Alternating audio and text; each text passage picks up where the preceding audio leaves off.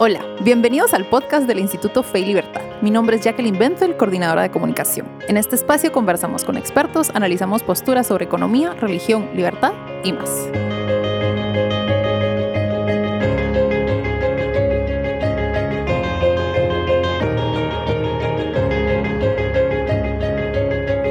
Bienvenidos a este nuevo episodio del podcast del Instituto Fe y Libertad.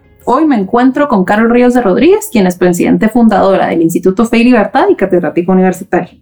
También está con nosotros Jesús María Alvarado Andrade, quien es abogado, catedrático universitario, miembro del Instituto Fe y Libertad y director de los seminarios Civilización y Perspectivas. Bienvenidos. Muchas gracias, Tequi. Gracias a ustedes por aceptar nuestra invitación. Y hoy tenemos un tema muy especial. Hoy vamos a hablar del reconocido académico inglés Roger Scruton eh, entonces, si quieren, empezamos. Muchas gracias. Carol, usted recientemente escribió un artículo que publicamos en el blog del Instituto Fe y Libertad sobre Roger Scruton. Entonces, ¿nos podría contar un poquito quién fue? Sí, eh, Roger Scruton era un filósofo inglés. Eh, nació en 1944 y lamentablemente falleció este año, recientemente, el 12 de enero del 2020, por un cáncer. Y la verdad es que se describe como un conservador y probablemente el conservador más influyente de nuestra época. Bueno, Jesús María, eh, ¿por qué es importante que las obras de Scruton sean más conocidas en América Latina? Bueno, considero que un poco eh, el valor que tiene Scruton para América Latina es conocerlo, creo yo, porque no, no es un autor ni no es un pensador que se, se conozca en términos generales en América Latina y su valor quizás estriba en que en muchas partes en América Latina hablamos de los conservadores en América Latina, pero Scruton, en mi criterio, es un conservador a lo británico. Entonces, eso tiene como unas sutilezas específicas que vale la pena conocer en América Latina y, se pudiera diferenciar un conservador inglés de un conservador también latinoamericano europeo usando la famosa esa frase de Hayek de liberales eh, anglos versus liberales eh, continentales, se podría decir un conservador continental versus un, un conservador anglo, ¿no? Perfecto. Carol, sobre su artículo, ¿qué le inspiró a escribir sobre la vida de Scruton y por qué lo describe como conservador y liberal? Eh, yo había estado leyendo a Scruton y escuchando algunas de sus conferencias y me di cuenta que era un pensador muy complejo, eh, me retaba muchas veces como que no, no era el enfoque que yo estaba acostumbrada a escuchar y me gustó mucho ese encuentro entre las ideas liberales y un cierto conservadurismo anglo, como dice Jesús María. Y mm, entonces quise eh, conocerlo mejor. Luego cuando falleció, pues lógicamente me entristeció y, seguí explorando su, biografía y es, una vida realmente muy apasionante. Perfecto. Bueno, y en ese sentido, yo hice un poquito de investigación y Hace falta leer unos cuantos obituarios, obituarios de Scruton y su artículo, por supuesto, para notar que era una persona verdaderamente comprometida a luchar por lo que creía correcto e incluso detener lo que no le parecía. En este caso estoy hablando del comunismo europeo, pues su trabajo y sus puntos de vista fueron llamados controversiales y le costaron mucho en la vida. Eh, específicamente en los años 80 lo detuvieron y lo expulsaron varias veces por dar clases clandestinas y apoyar activistas detrás de la cortina de hierro. Incluso les llevaba libros de contrabando. Eso a mí me impresionó bastante. Además, el año pasado fue despedido de su trabajo como asesor del gobierno inglés por comentarios que la prensa sacó de contexto. En los medios lo llaman controversial, polémico, pero siempre un gran académico. ¿Qué piensa usted de eso? Sí, eh, efectivamente, yo creo que parte de la controversia eh, la generaba el hecho de que no era plenamente comprendido. Él de joven fue socialista y él cuenta que en el 68 estaba en París cuando los jóvenes universitarios empezaron su revolución y su protesta. Y él dice que se dio cuenta ahí mismo que él realmente era conservador porque no quería echar al, traste todos los valores y todo lo que había construido la civilización occidental hasta el momento. Y se dio cuenta mm, posteriormente del daño que hacía el marxismo-leninismo en Europa. Eh, tan así que se metió de lleno y personalmente arriesgó la vida múltiples veces eh, por de verdad ayudar a la, población detrás de la cortina de hierro y por, por tratar de acabar con, con el, imperio soviético, digamos. Eh, así que yo, yo creo que, que, es una persona que de verdad eh, pensaba muy profundamente y además respaldaba sus ideas con actos. Perfecto. Bueno, y en ese sentido, Jesús María, se podría decir que Scruton dedicó su vida a estudiar y sobre todo a defender sus principios y creencias, a pesar de que estos no fueran populares. Pero ¿por qué crees que está echado de polémico o intolerante en los círculos intelectuales europeos? Un poco incluso en este libro de los pensadores de la nueva izquierda y en algunos de sus artículos, em, este, el título Pensadores de la nueva izquierda, que es el subtítulo de la versión en inglés, calza mucho porque uno pudiera hablar, como decía bien Carol, del marxismo-leninismo, que es la típica eh, parte de la izquierda que conocemos, sobre todo en países como América Latina, pero luego también hay una izquierda que se, que se refina, que adapta nuevas estrategias, que tiene un marco conceptual diferente. Y esa es la nueva izquierda que ataca Scruton. Esa es la izquierda que, como él dice, es la que busca censuras en los ámbitos universitarios. Es la izquierda que de alguna manera, modernamente creo yo, impone lo del political correctness es la izquierda que de alguna manera eh, rechaza cualquier visión conservadora, escéptica, a favorable al libre comercio, etc. Entonces son cenáculos o círculos intelectuales muy intolerantes que por supuesto al ser mayoría cualquier disidente va a ser tachado como eh, retrógrado, disidente, eh, polémico, que es una manera sutil de decir estás diciendo cosas que la mayoría no acepta como valiosas. Y entonces, creo que Scruton, siendo una persona tan valiosa, lamentablemente fue eh, vilipendiado en el ámbito académico, eh, discriminado. Eh, creo que su posición social le, le, permitió mantenerse a flote, pero creo que el daño eh, intelectual que se ha hecho con aquellas personas que de alguna manera no suscriben puntos de vista hegemónicos es total y sigue siendo así. Habrá muchos Scruton en el mundo a futuro, lamentablemente. Roger Scruton, por ejemplo, no, no pudo algunas veces hablar en, en campuses universitarios porque la, nueva izquierda se lo impidió o, o por todo esto lo que está ocurriendo de la corrección política, que, que, de alguna forma silencian voces que son disonantes. Y lo vemos ahora, es, muy común. Bueno, Carol, en su artículo usted cita un análisis de Scruton que publicó Heritage Foundation en 2015, en el cual describe las lecciones que América debería aprender de Europa. Y usted menciona que este análisis podría aplicarse a nuestros países en Latinoamérica. ¿Qué la llevó a esa conclusión? Eh, pues la reflexión que hace Scruton concretamente es que nuestros países, eh, en, su caso Inglaterra, ha perdido eh, vínculos con la religión.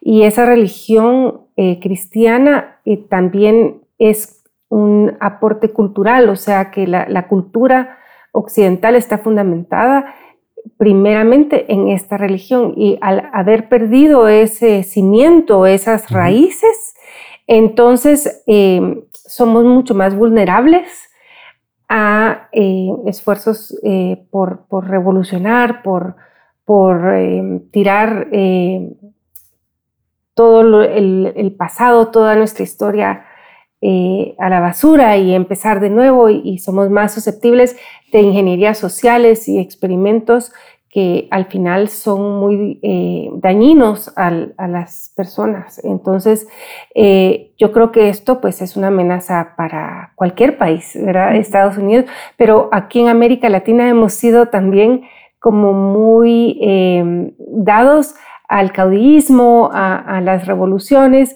y yo sentí que realmente estaba hablándonos a nosotros, eh, que ahora somos bastante vulnerables al populismo y al socialismo eh, del siglo XXI. Bueno, Jesús María, el tema de este año de los seminarios Civilización y Perspectivas es Cultura, Virtudes y Florecimiento Humano. En ese sentido, en, el primer, la primera serie de coloquios vamos a hablar sobre uno de los libros de Scruton que tú ya mencionaste, Pensadores de la Nueva Izquierda, publicado en 2015. ¿Qué los motivó a ustedes a estudiar Scruton en los seminarios y a escoger un libro que algunos llegan a llamar su libro más pro? Creo que varias cosas. Uno es los seminarios que hemos organizado en el Instituto Fe y Libertad hemos tocado muchos temas, pero uno pudiera decir que hay un tema troncal, que es básicamente los principios de la civilización occidental, y se pudiera englobar, de hecho es una de las partes del nombre de los seminarios, ¿no? Eh, civilización y perspectivas. Y por otra parte, hemos también eh, sido polémicos en el instituto, usando la famosa frase polémico Scruton, es decir, eh, analizando libros que por lo general no se analizan en las universidades, en teoría en general, y luego eh, polemizando. Scruton al final es un homenaje. Carol escribió este artículo y creo que de alguna manera siendo un autor tan importante, era mejor no eh, rendirle un homenaje rápido, ¿no? Aprovechando la coyuntura, eh, tomando eh, las bueno, conmemoración que se está haciendo sobre la vida y obra de este autor y aprovechar la civilización y perspectivas para analizar el tema de los pensadores de la nueva izquierda. Luego hay una segunda cuestión, este quizás yo creo que es polémica, estamos viendo ahora las olas de influencia que han tenido los pensadores de la nueva izquierda en América Latina.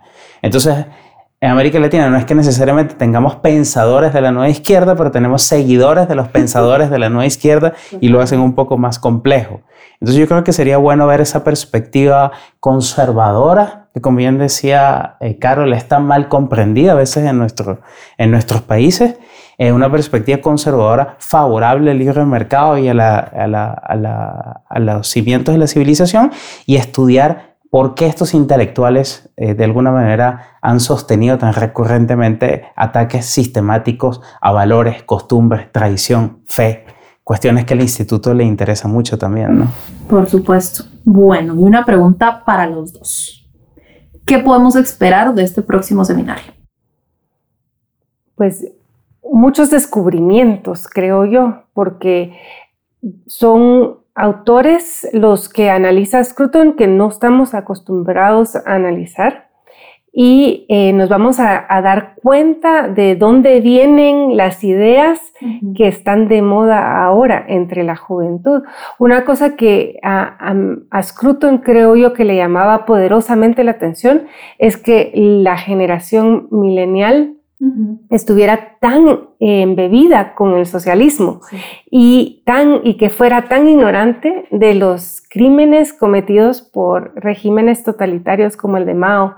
Entonces, y yo creo que esa mm, sofisticación de las ideas de izquierda de la que hablaba Jesús María, eh, viene dada en estos capítulos que vamos a leer y nosotros vamos a entender eh, por qué, por qué Em, ha tomado como un nuevo aire el socialismo a pesar de, su pasado tan dañino, no solo para la dignidad del hombre, sino también económicamente hablando.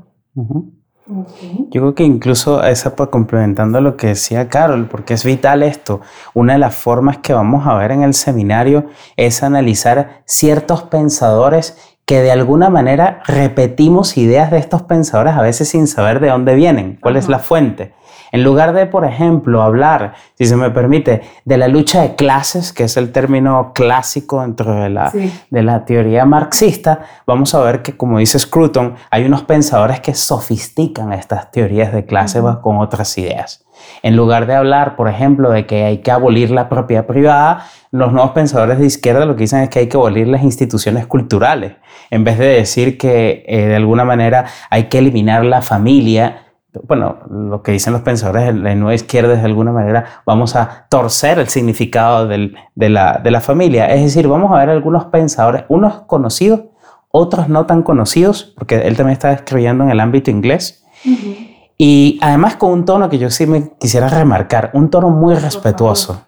Es decir, Scruton va a atacar sistemáticamente los puntos de vista de estos pensadores de la nueva izquierda, pero van a ver los giros cuando dicen son hombres inteligentes, son hombres preparados, son puntos de vista diferentes a los míos y va a criticar sistemáticamente uno por uno esos puntos de vista contrarios. Y eso es lo que eso es el espacio también de lo, del seminario de fe y libertad, en los cuales hemos tenido personas tan diversas con discusiones riquísimas, abiertas, que yo diría que son uno de los rasgos distintivos de los seminarios y probablemente en ningún lugar de Guatemala habrá ese espacio de tanta libertad como allí. Entonces yo diría que las personas se inscriban, lean este libro y disfruten de todas las iniciativas del de, eh, instituto. Por supuesto. Bueno, y para ir cerrando, sabemos que Scruton escribió bastante, pero para aquellos que quieran empezar a conocer un poco de Scruton, ¿hay algún libro que sea su favorito que quieran recomendar? ¿Algún paper, artículo? Miren, Scruton escribió muchas cosas, yo no he leído todo de él. Eh, Pensadores de la Nueva Izquierda sí, hay un texto que incluso se tradujo al español hace poco, hace poco perdón, que es Conservadores, eh, How to be a Conservative, que yo creo que es un libro que vale la pena leer. Y hay otro libro interesante de él, muy para el público inglés, pero el cual puede uno sacar muchas lecciones. Por ejemplo, su libro este de Inglaterra, un elogio, él explica, siendo filósofo, con una fineza, cuáles son los principios del common law, que quizás para un estudiante de derecho, ciencias políticas o historiador puede ser muy interesante. Luego tiene obras que yo, eso sí no se he leído, pero que serían para otros seminarios, otras, que tiene libros como un intelectual, escribió sobre arte, escribió sobre música, escribió sobre vino, escribió sobre muchas cosas, eh, lo que refleja es un poco su temperamento. Pero yo diría que Pensadores de la Nueva Izquierda es su libro más eh, importante y quizás a lo mejor uno de los libros que pudiéramos aprovechar hoy en día, ¿no? Es una buena forma de empezar. Como tú mencionaste, hay muchos obituarios de él, hay también entrevistas que se le hicieron a lo largo de, de su vida y eh, si uno se mete a YouTube hay muchísimos videos eh, de conferencias que él dictó en diferentes ámbitos en Estados Unidos y en Inglaterra y entrevistas orales. Yo creo que la verdad es que fue bastante prolífico. Y mm, fue editor de, la revista Salisbury Review, o sea que él tenía, eh, yo creo que una gran producción que, como decíamos al, principio, no es muy conocida en América Latina, pero que poco a poco, creo yo, se va a ir difundiendo.